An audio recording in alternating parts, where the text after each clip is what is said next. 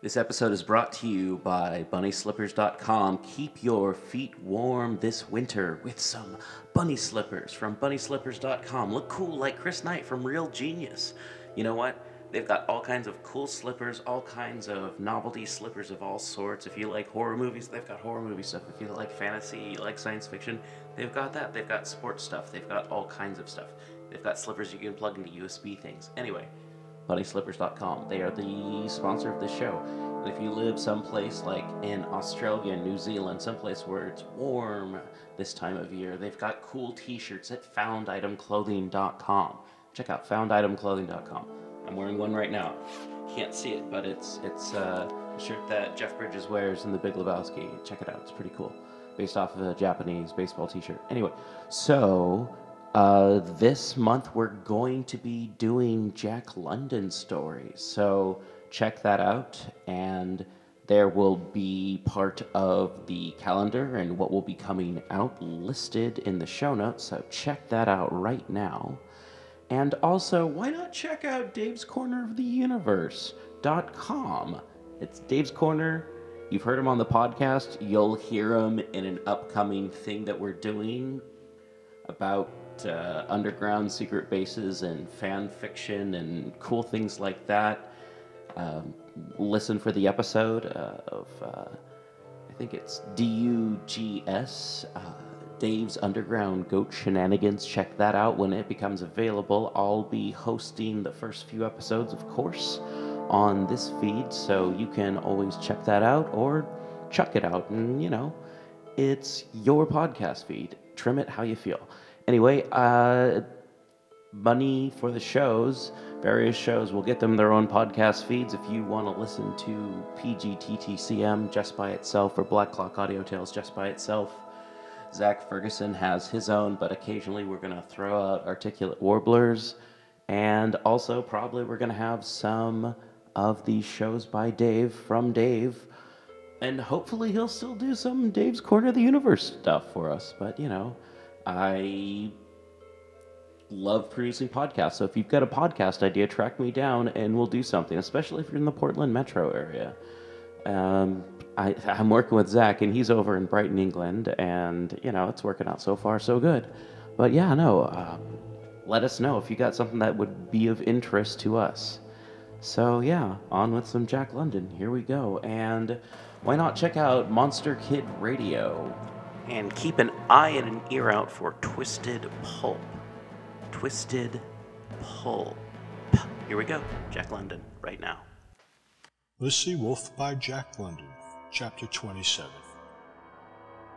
Day broke, gray and chill. The boat was close hauled on a fresh breeze, and the compass indicated that we were just making the course which would bring us to Japan.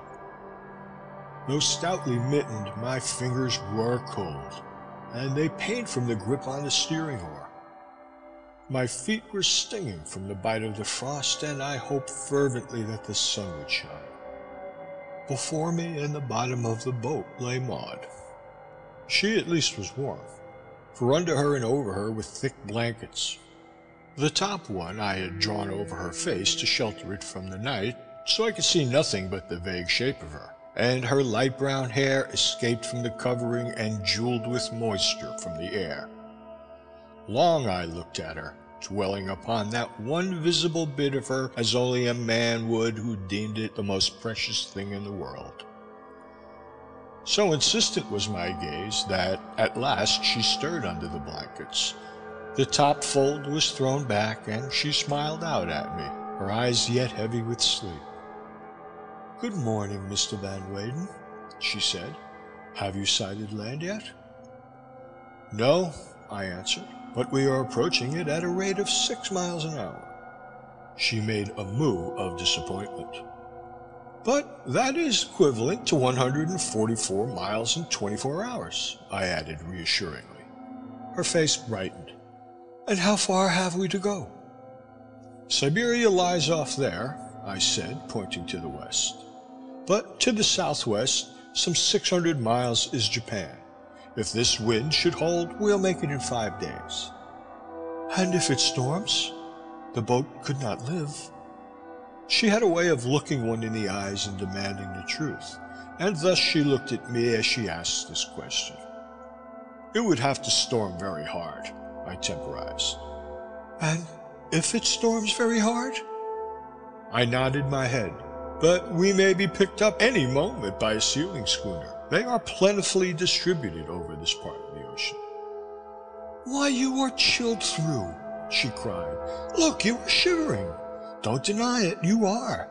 And here I have been lying warm as toast. I don't see that it would help matters if you too sat up and were chilled, I laughed. It will, though, when I learn to steer, which I certainly shall.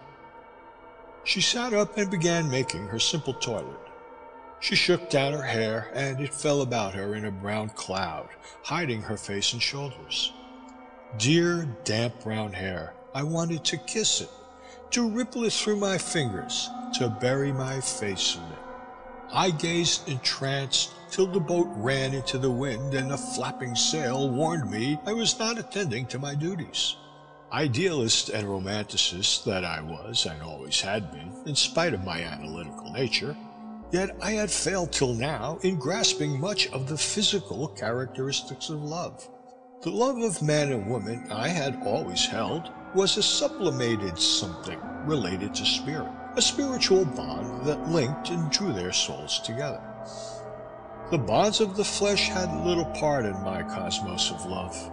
But I was learning the sweet lesson for myself that the soul transmuted itself, expressed itself through the flesh, that the sight and sense and touch of the loved one's hair was as much breath and voice and essence of the spirit as the light that shone from the eyes and the thoughts that fell from the lips.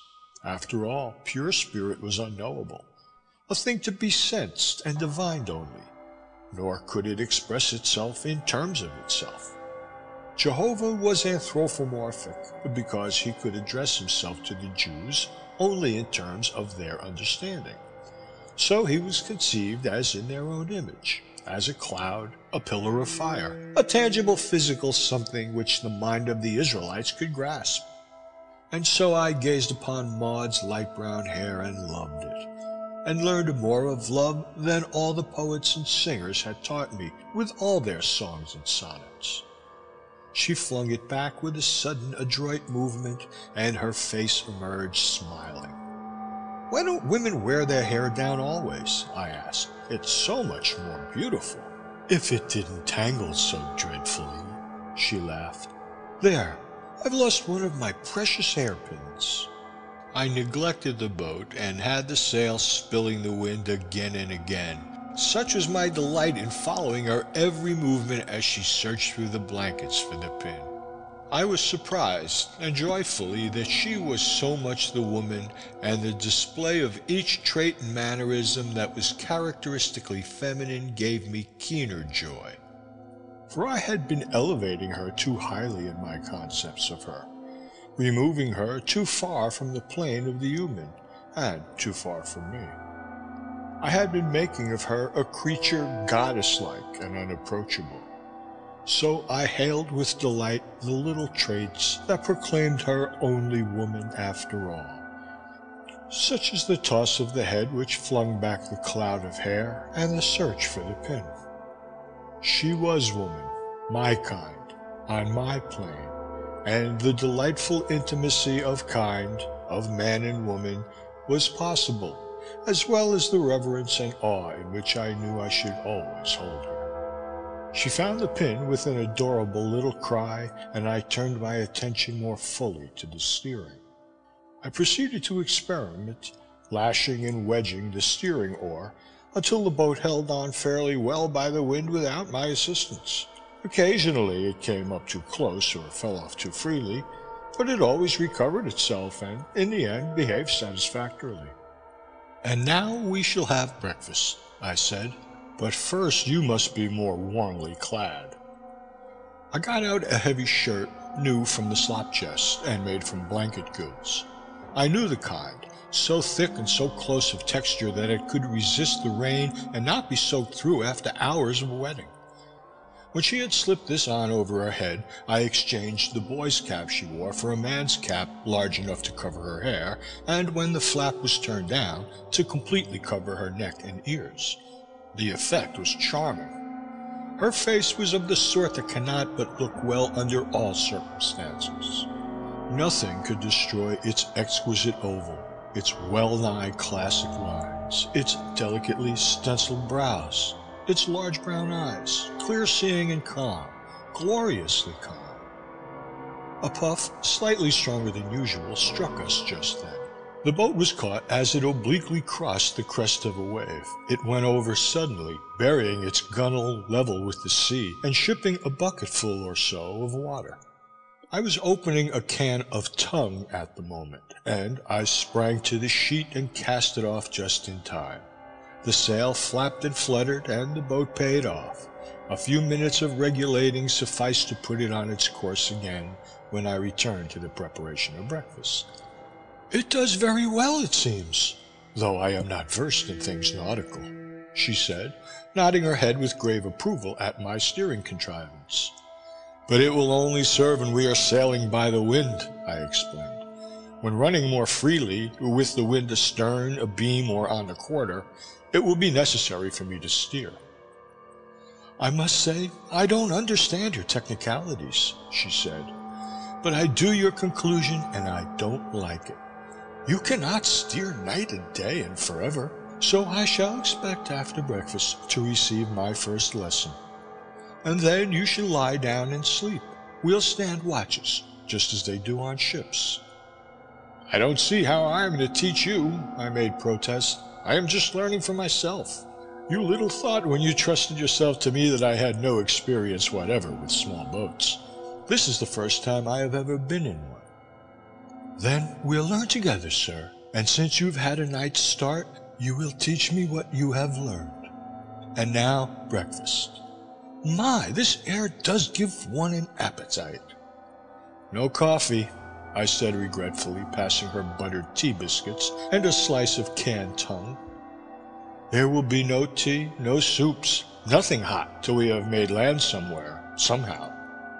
After the simple breakfast, capped with a cup of cold water, Maud took her lesson in steering. In teaching her, I learned quite a deal myself, though I was applying the knowledge already acquired by sailing the Ghost and by watching the boat steerers sail the small boats. She was an apt pupil, and soon learned to keep the course, to luff in the puffs, and to cast off the sheet in an emergency. Having grown tired, apparently, of the task, she relinquished the oar to me. I had folded up the blankets, but now she proceeded to spread them out on the bottom. When all was arranged snugly, she said, Now, sir, to bed, and you shall sleep until luncheon, till dinner time, she corrected, remembering the arrangement on the Ghost. What could I do? She insisted and said, Please, please. Whereupon I turned the oar over to her and obeyed. I experienced a positive sensuous delight as I crawled into the bed she had made with her hands. The calm and control which were so much a part of her seemed to have been communicated to the blankets, so that I was aware of a soft dreaminess and content and of an oval face and brown eyes framed in a fisherman's cap, and tossing against a background, now of gray cloud, now of gray sea. And then I was aware that I had been asleep. I looked at my watch. It was one o'clock. I had slept seven hours, and she had been steering seven hours. When I took the steering oar, I had first to unbend her cramped fingers. Her modicum of strength had been exhausted and she was unable even to move from her position. I was compelled to let go the sheet while I helped her to the nest of blankets and chafed her hands and arms. I am so tired, she said with a quick intake of the breath and a sigh, drooping her head wearily. But she straightened it the next moment. Now don't scold, don't you dare scold, she cried with mock defiance. I hope my face does not appear angry, I answered seriously, for I assure you I am not in the least angry. No, she considered. It looks only reproachful. Then it is an honest face, for it looks what I feel. You were not fair to yourself, nor to me. How can I ever trust you again? She looked penitent. I'll be good, she said as a naughty child might say it. I promise. To obey as a sailor would obey his captain? Yes, she answered. It was stupid of me, I know. Then you must promise something else, I ventured. Readily. That you will not say, please, please, too often, for when you do, you are sure to override my authority. She laughed with amused appreciation. She too had noticed the power of the repeated please. It is a good word, I began, but I must not overwork it, she broke in. But she laughed weakly, and her head drooped again. I left the oar long enough to tuck the blankets about her feet and to pull a single fold across her face. Alas, she was not strong. I looked with misgiving toward the southwest and thought of the 600 miles of hardship before us. Aye, if it were no worse than hardship. On this sea, a storm might blow up at any moment and destroy us. And yet I was unafraid. I was without confidence in the future, extremely doubtful, and yet I felt no underlying fear. It must come right. It must come right, I repeated to myself over and over again. The wind freshened in the afternoon, raising a stiffer sea and trying the boat and me severely. But the supply of food and the nine breakers of water enabled the boat to stand up to the sea and wind, and I held on as long as I dared. Then I removed the sprit, tightly hauling down the peak of the sail, and we raced along under what sailors call a leg of mutton. Late in the afternoon, I sighted a steamer's smoke on the horizon to leeward, and I knew it either for a Russian cruiser or more likely the Macedonia still seeking the ghost. The sun had not shone all day, and it had been bitter cold. As night drew on, the clouds darkened and the wind freshened, so that when Maud and I ate supper, it was with our mittens on, and with me still steering, and eating morsels between puffs. By the time it was dark, wind and sea had become too strong for the boat, and I reluctantly took in the sail and set about making a drag or sea anchor. I had learned of the device from the talk of the hunters, and it was a simple thing to manufacture. Furling the sail and lashing it securely about the mast, boom, sprit, and two pairs of spare oars, I threw it overboard.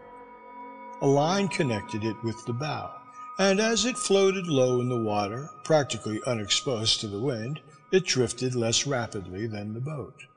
In consequence, it held the boat bow onto the sea and wind, the safest position in which to escape being swamped when the sea is breaking into whitecaps. And now? Maud asked cheerfully, when the task was accomplished and I pulled on my mittens. And now we are no longer traveling toward Japan, I answered. Our drift is to the southeast, or south-southeast, at the rate of at least two miles an hour. That will be only 24 miles, she urged, if the wind remains high all night. Yes, and only 140 miles if it continues for three days and nights. But it won't continue, she said with easy confidence. It will turn around and blow fair. The sea is the great faithless one. But the wind, she retorted. I have heard you grow eloquent over the brave trade wind. Wish I had thought to bring Wolf Larsen's chronometer and sextant, I said, still gloomily. Sailing one direction, drifting another direction, to say nothing of the set of the current in some third direction, makes a resultant which dead reckoning can never calculate. Before long, we won't know where we are by 500 miles. Then I begged her pardon and promised I should not be disheartened any more. At her solicitation, I let her take the watch till midnight. It was then nine o'clock. But I wrapped her in blankets and put an oilskin about her before I lay down. I slept only cat naps, The boat was leaping and pounding as it fell over the crests. I could hear the seas rushing past, and spray was continually being thrown aboard. And still, it was not a bad night, I mused. Nothing to the nights I had been through on the Ghost. Nothing, perhaps, to the nights we should go through in this cockle shell. Its planking was three quarters of an inch thick. Between us and the bottom of the sea was less than an inch of wood. And yet, I aver it, and I aver it again, I was unafraid. The death which Wolf Larsen and even Thomas Mugridge had made me fear, I no longer feared. The coming of Maud Brewster into my life seemed to have transformed me.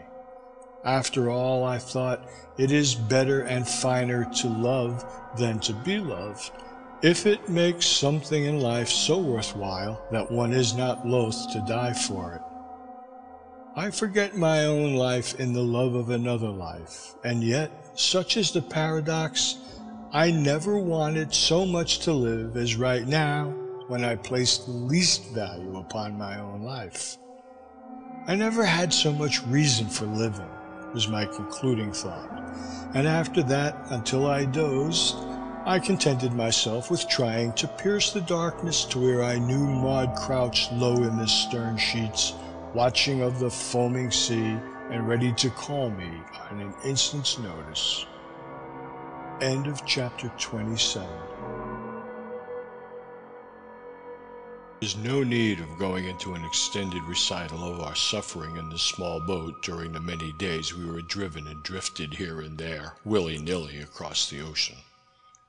The high wind blew from the northwest for 24 hours when it fell calm and in the night sprang up from the southwest. This was dead in our teeth, but I took in the sea anchor and set sail, hauling a course on the wind which took us in a south-southeasterly direction. It was an even choice between this and the west-northwesterly course which the wind permitted, but the warm airs of the south fanned my desire for a warmer sea and swayed my decision.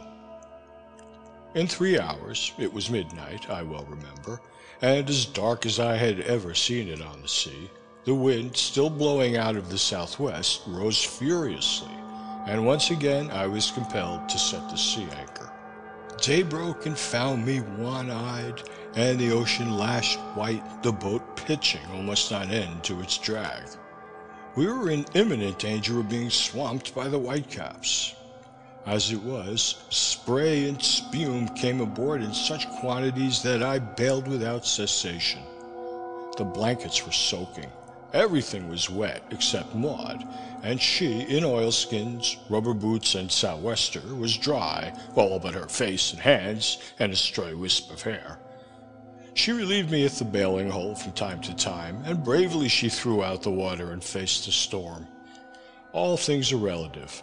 It was no more than a stiff blow, but to us, fighting for life in our frail craft, it was indeed a storm. Cold and cheerless, the wind beating on our faces, the white seas roaring by, we struggled through the day. Night came, but neither of us slept. Day came, and still the wind beat on our faces and the white seas roared past. By the second night Maud was falling asleep from exhaustion, I covered her with oilskins and a tarpaulin. She was comparatively dry, but she was numb from the cold. I feared greatly that she might die in the night, but day broke cold and cheerless, with the same clouded sky and beating wind and roaring seas. I had had no sleep for forty-eight hours. I was wet and chilled to the marrow till I felt more dead than alive. My body was stiff from exertion as well as from cold, and my aching muscles gave me the severest torture whenever I used them, and I used them continually. And all the time we were being driven off into the northeast, directly away from Japan and toward bleak Bering Sea. And still we lived, and the boat lived, and the wind blew unabated. In fact, Toward nightfall of the third day it increased a trifle and something more. The boat's bow plunged under a crest, and we came through quarter full of water. I bailed like a madman, The liability of shipping another such sea was enormously increased by the water that weighed the boat down and robbed it of its buoyancy. And another such sea meant the end.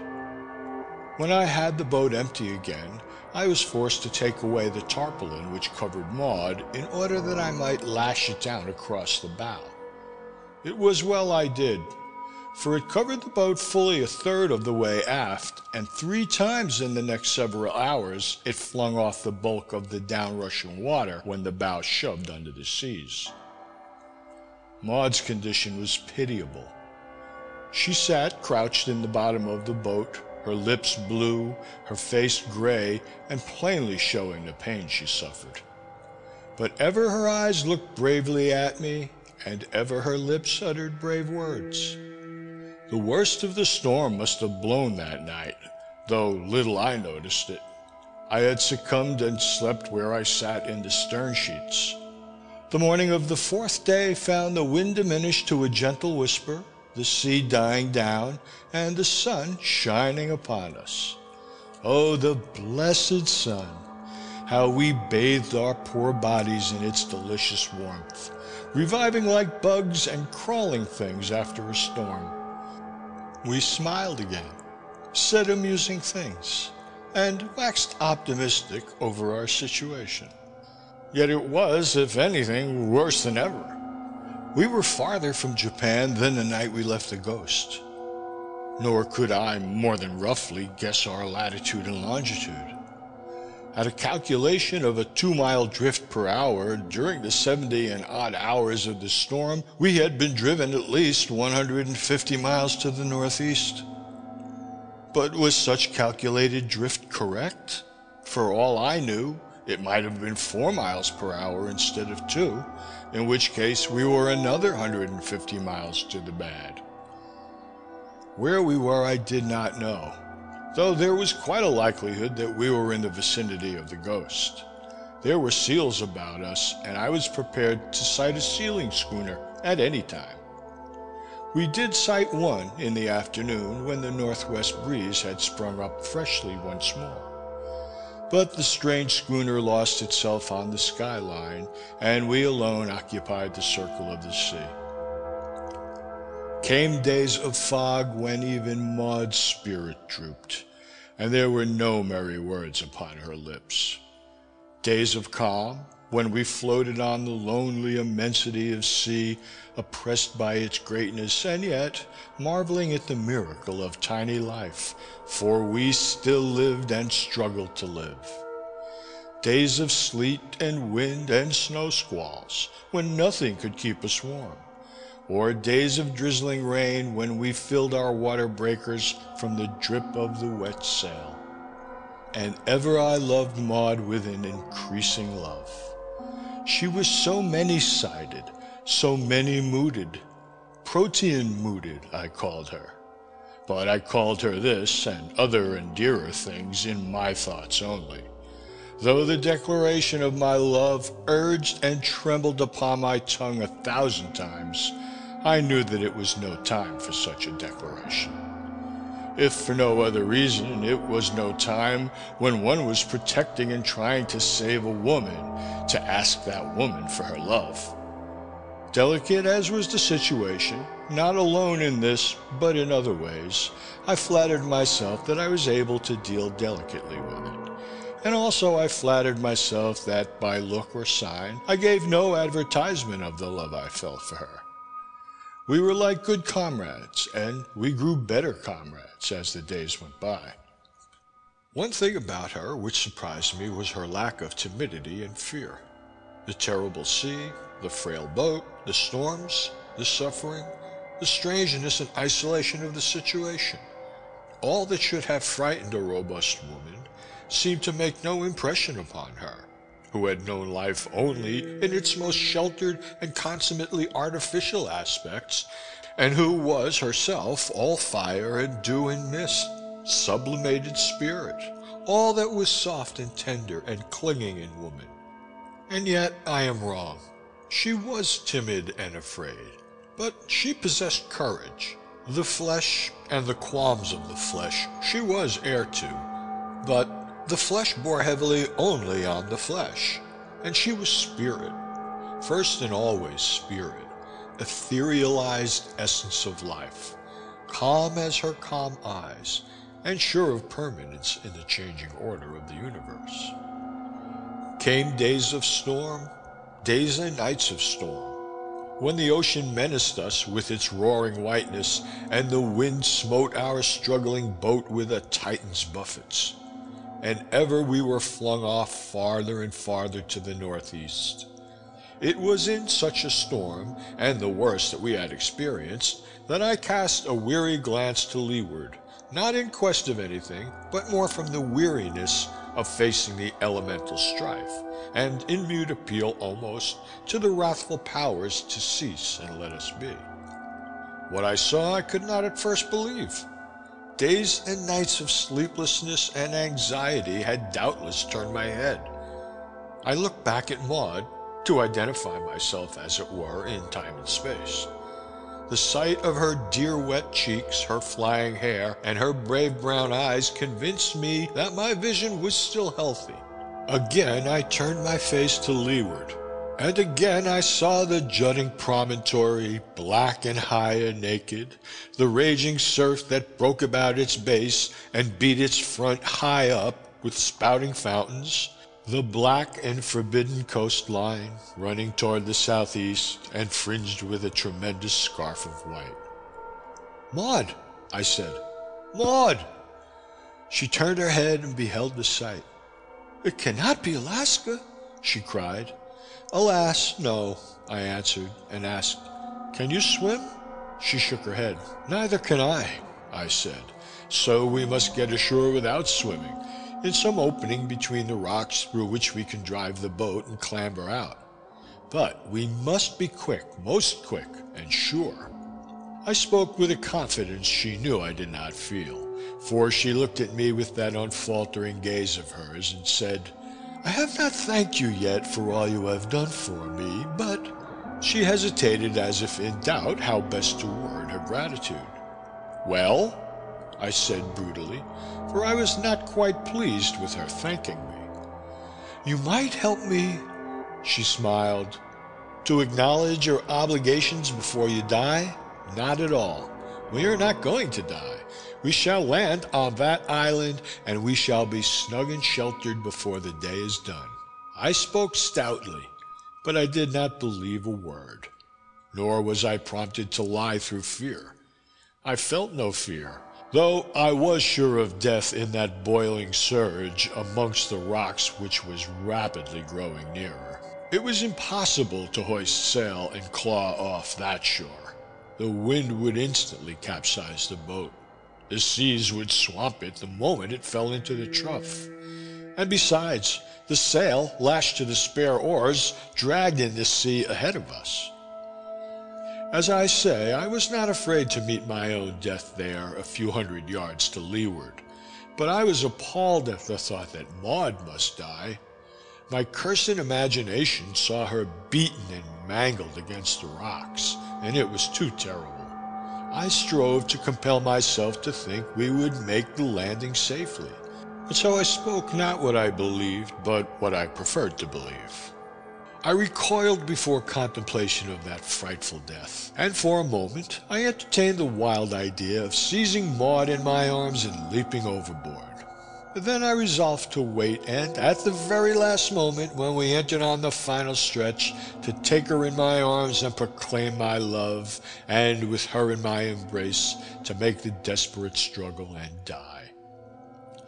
Instinctively we drew together closer in the bottom of the boat. I felt her mittened hand come out to mine, and thus, without speech, we waited the end. We were not far off the line the wind made with the western edge of the promontory, and I watched in the hope that some set of the current or send of the sea would drift us past before we reached the surf. We shall go clear, I said, with a confidence which I knew deceived neither of us. By God, we will go clear, I cried five minutes later. The oath left my lips in my excitement The first I do believe in my life, unless trouble it, an expletive of my youth, be accounted an oath. I beg your pardon, I said. You have convinced me of your sincerity, she said with a faint smile. I do know now that we shall go clear. I had seen a distant headland past the extreme edge of the promontory, and as we looked we could see grow the intervening coastline of what was evidently a deep cove. At the same time there broke upon our ears a continuous and mighty bellowing.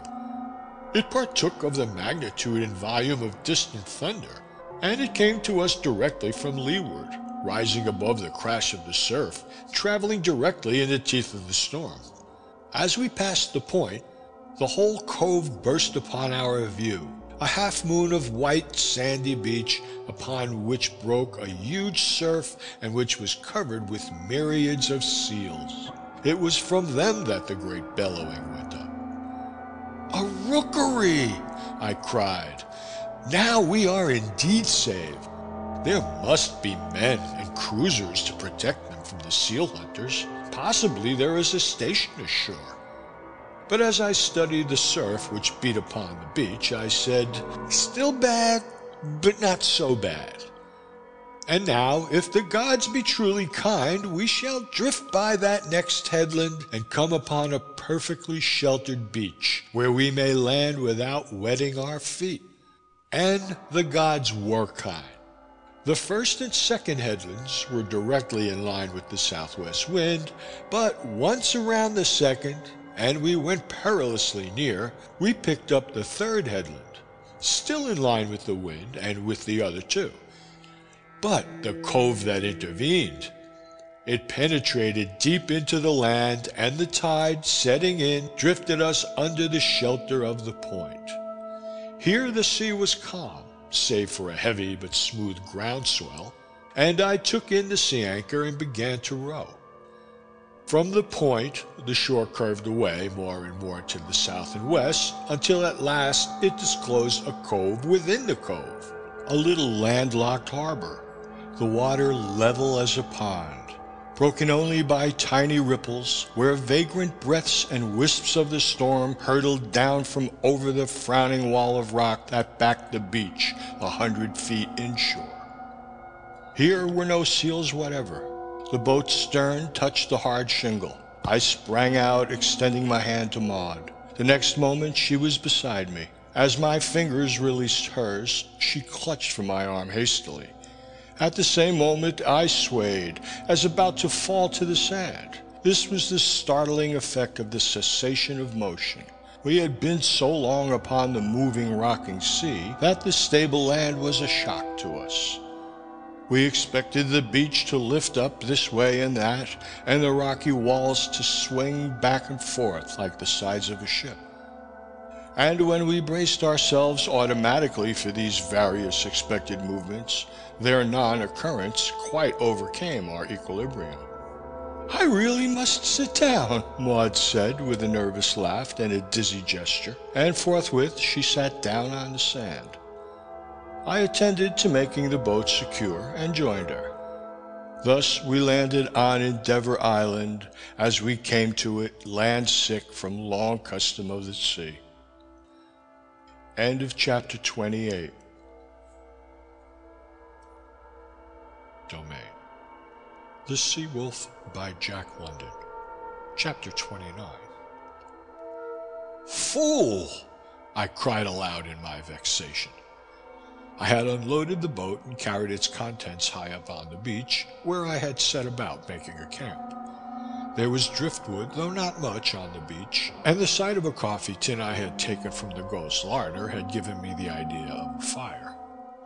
Blithering idiot! I was continuing. But Maud said, Tut tut, in gentle reproval, and then asked why I was a blithering idiot. No matches, I groaned. Not a match did I bring, and now we shall have no hot coffee, soup, tea, or anything. Wasn't it, uh, Crusoe who rubbed sticks together? She drawled. But I have read the personal narratives of a score of shipwrecked men who tried and tried in vain, I answered. I remember Winters, a newspaper fellow with an Alaskan and Siberian reputation. Met him at the Bibelot once, and he was telling us how he attempted to make a fire with a couple of sticks. It was most amusing. He told it inimitably, but it was the story of a failure. I remember his conclusion, his black eyes flashing, as he said, Gentlemen, the South Sea Islander may do it, the Malay may do it, but take my word, it is beyond the white man. Oh well, we've managed so far without it, she said cheerfully, and there is no reason why we cannot still manage without it. But think of the coffee, I cried. It's good coffee, too, I know. I took it from Larsen's private stores. And look at that good wood. I confess I wanted the coffee badly, and I learned not long afterward that the berry was likewise a little weakness of Maud's. Besides, we had been so long on a cold diet that we were numb inside as well as out. Anything warm would have been most gratifying. But I complained no more and set about making a tent of the sail for Maud. I had looked upon it as a simple task, what of the oars, mast, boom, and sprit, to say nothing of plenty of lines. But as I was without experience, and as every detail was an experiment, and every successful detail an invention, the day was well gone before her shelter was an accomplished fact. And then that night it rained, and she was flooded out and driven back into the boat. The next morning I dug a shallow ditch around the tent and an hour later a sudden gust of wind whipping over the rocky wall behind us picked up the tent and smashed it down on the sand thirty yards away. Maud laughed at my crestfallen expression, and I said, As soon as the wind abates, I intend going in the boat to explore the island. There must be a station somewhere, and men, and ships must visit the station. Some government must protect all these seals but I wish to have you comfortable before I start. I should like to go with you, was all she said. It would be better if you remained. You have had enough of hardship. It is a miracle that you have survived, and it won't be comfortable in the boat, rowing and sailing in this rainy weather. What you need is rest, and I should like you to remain and get it. Something suspiciously akin to moistness dimmed her beautiful eyes before she dropped them and partly turned away her head. I should prefer going with you, she said in a low voice, in which there was just a hint of appeal. I might be able to help you. Her voice broke. A little. And if anything should happen to you, think of me left here alone. Oh, I intend being very careful, I answered, and I shall not go so far but what I can get back before night. Yes, all said and done, I think it vastly better for you to remain and sleep, and rest and do nothing. She turned and looked me in the eyes. Her gaze was unfaltering, but soft. Please, please, she said, oh so softly. I stiffened myself to refuse and shook my head. Still, she waited and looked at me. I tried to word my refusal, but wavered. I saw the glad light spring into her eyes and knew that I had lost. It was impossible to say no after that. The wind died down in the afternoon, and we were prepared to start the following morning. There was no way of penetrating the island from our cove, for the walls rose perpendicularly from the beach, and on either side of the cove rose from the deep water. Morning broke dull and gray, but calm, and I was awake early and had the boat in readiness. Fool! Imbecile! Yahoo! I shouted when I thought it was meet to arouse Maud. But this time I shouted in merriment as I danced about the beach bareheaded in mock despair. Her head appeared under the flap of the sail. What now? she asked sleepily, and withal curiously. Coffee, I cried. What do you say to a cup of coffee? Hot coffee, piping hot. My, she murmured, you startled me, and you are cruel. Here I have been composing my soul to do without it, and here you are vexing me with your vain suggestions. Watch me, I said. From under the clefts among the rocks, I gathered a few dry sticks and chips. These I whittled into shavings or split into kindling. From my notebook I tore out a page, and from the ammunition box took a shotgun shell. Removing the wads from the latter with my knife, I emptied the powder on a flat rock. Next, I pried the primer or cap from the shell and laid it on the rock, in the midst of the scattered powder. All was ready. Maud still watched from the tent. Holding the paper in my left hand, I smashed down upon the cap with a rock held in my right. There was a puff of white smoke, a burst of flame, and the rough edge of the paper was alight. Maud clapped her hands gleefully. Prometheus! she cried, but I was too occupied to acknowledge her delight. The feeble flame must be cherished tenderly if it were to gather strength and live. I fed it, shaving by shaving and sliver by sliver, till at last it was snapping and crackling as it laid hold of the smaller chips and sticks. To be cast away on an island had not entered into my calculations, so we were without a kettle or cooking utensils of any sort.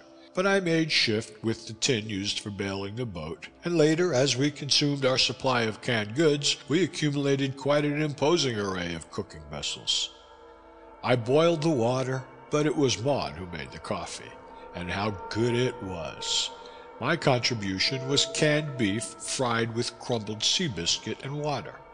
The breakfast was a success, and we sat about the fire much longer than enterprising explorers should have done, sipping the hot black coffee and talking over our situation.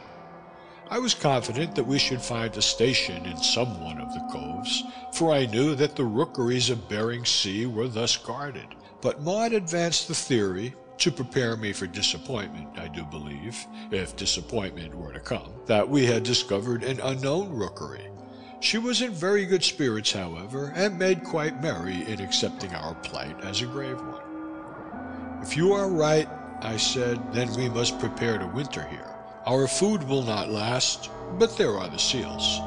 They go away in the fall, so I must soon begin to lay in a supply of meat. Then there will be huts to build and driftwood to gather.